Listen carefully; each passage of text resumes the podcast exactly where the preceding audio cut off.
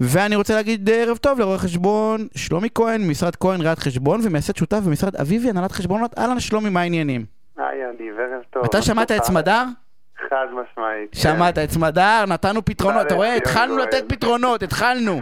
כן, אנחנו. נפצח את זה, שהזוגות אני בארץ יהיו מאושרים. צריך לשמור את הפינה הזאת ולפתח אותה, היא פשוט מרגשת אותי כל פעם מחדש. אנחנו, אנחנו נעשה את זה, אני אומר לך באמת, אחד הדברים, בדיוק דיברתי על זה עם ענבר מקודם, אנחנו יכולים לשרוף עוד את הפינה שלך לדבר על זה, אבל לא חשוב. א- אנחנו, לא, אין מה, זה זה, זה זה. אין בעיה. ש, שבאמת לא מדברים על זה, שזה מדהים, כאילו חוץ מתוכניות שמתעסקות רק כאילו בסקס ומין, אתה יודע, שמיועדות לזה, אבל לא, אנשים לא רוצים לשמוע. אתה יודע, זה צריך להיות כאילו משהו נורא, להקליל את הדבר הזה. צריכים להקליל ולהפוך את זה לדברים שהם טכניים. תשמע, אני בכל זאת רוצה לקחת כמה דקות ולדבר איתך על הסוגיה הבאה, אוקיי?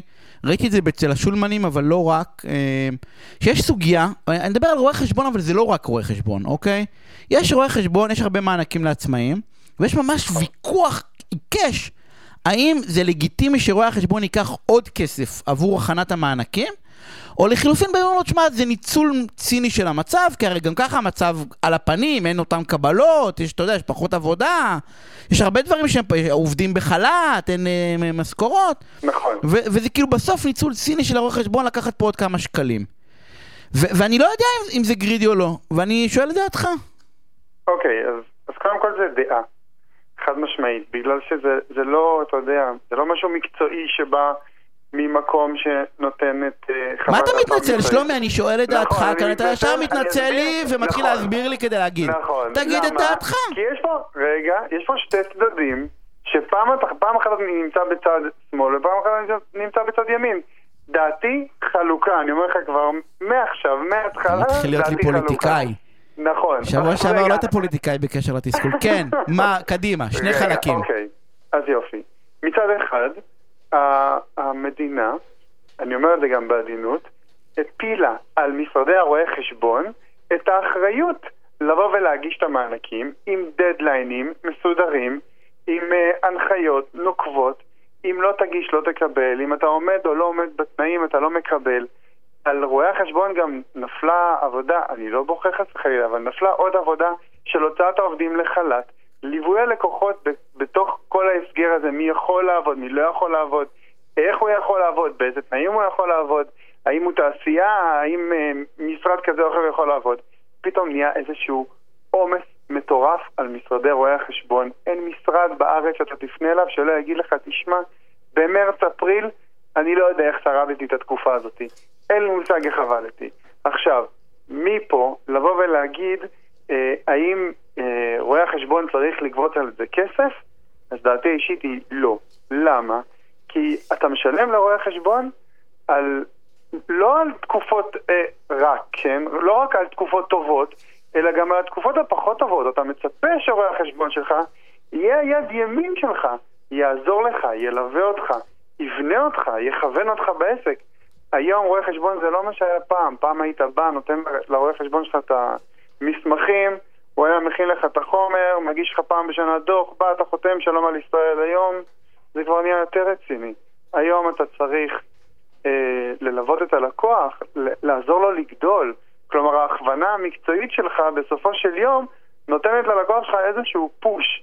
כמובן בלי התחייבות, כן, אבל פוש.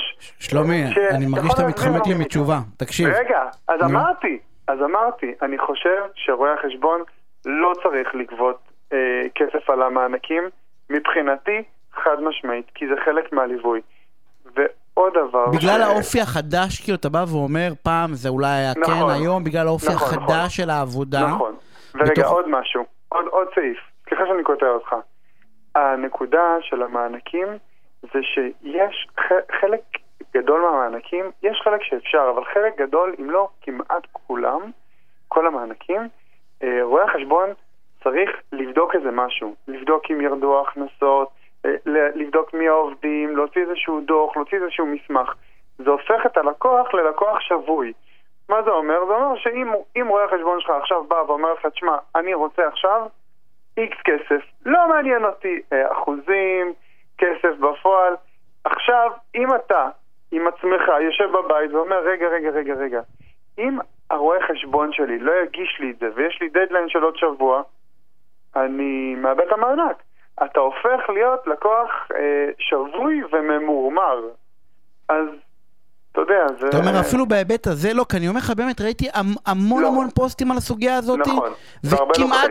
נכון. ו- ולא, אני לוקחים, אבל אני בא ואומר לך לא, אבל רוב התגובות, בסדר, מדי פעם עולה איזה מישהו שבא ואומר, אנחנו עושים יותר עבודה, אבל רוב התגובות היו כמו שאמרת, כמו שאמרת, עבודות, אה, תגובות מרמור בתוך הדבר הזה, שדרך אגב, זו שאלה נהדרת, האם בקורונה, דרך לגייס טוב לקוחות, כן. כן, לגמרי, הש... אבל באמת זו שאלה נהדרת, גם לא רואים טווח ארוך. האם בקורונה זה לגיטימי, סליחה שאני אומר את זה, לנצל את המצב.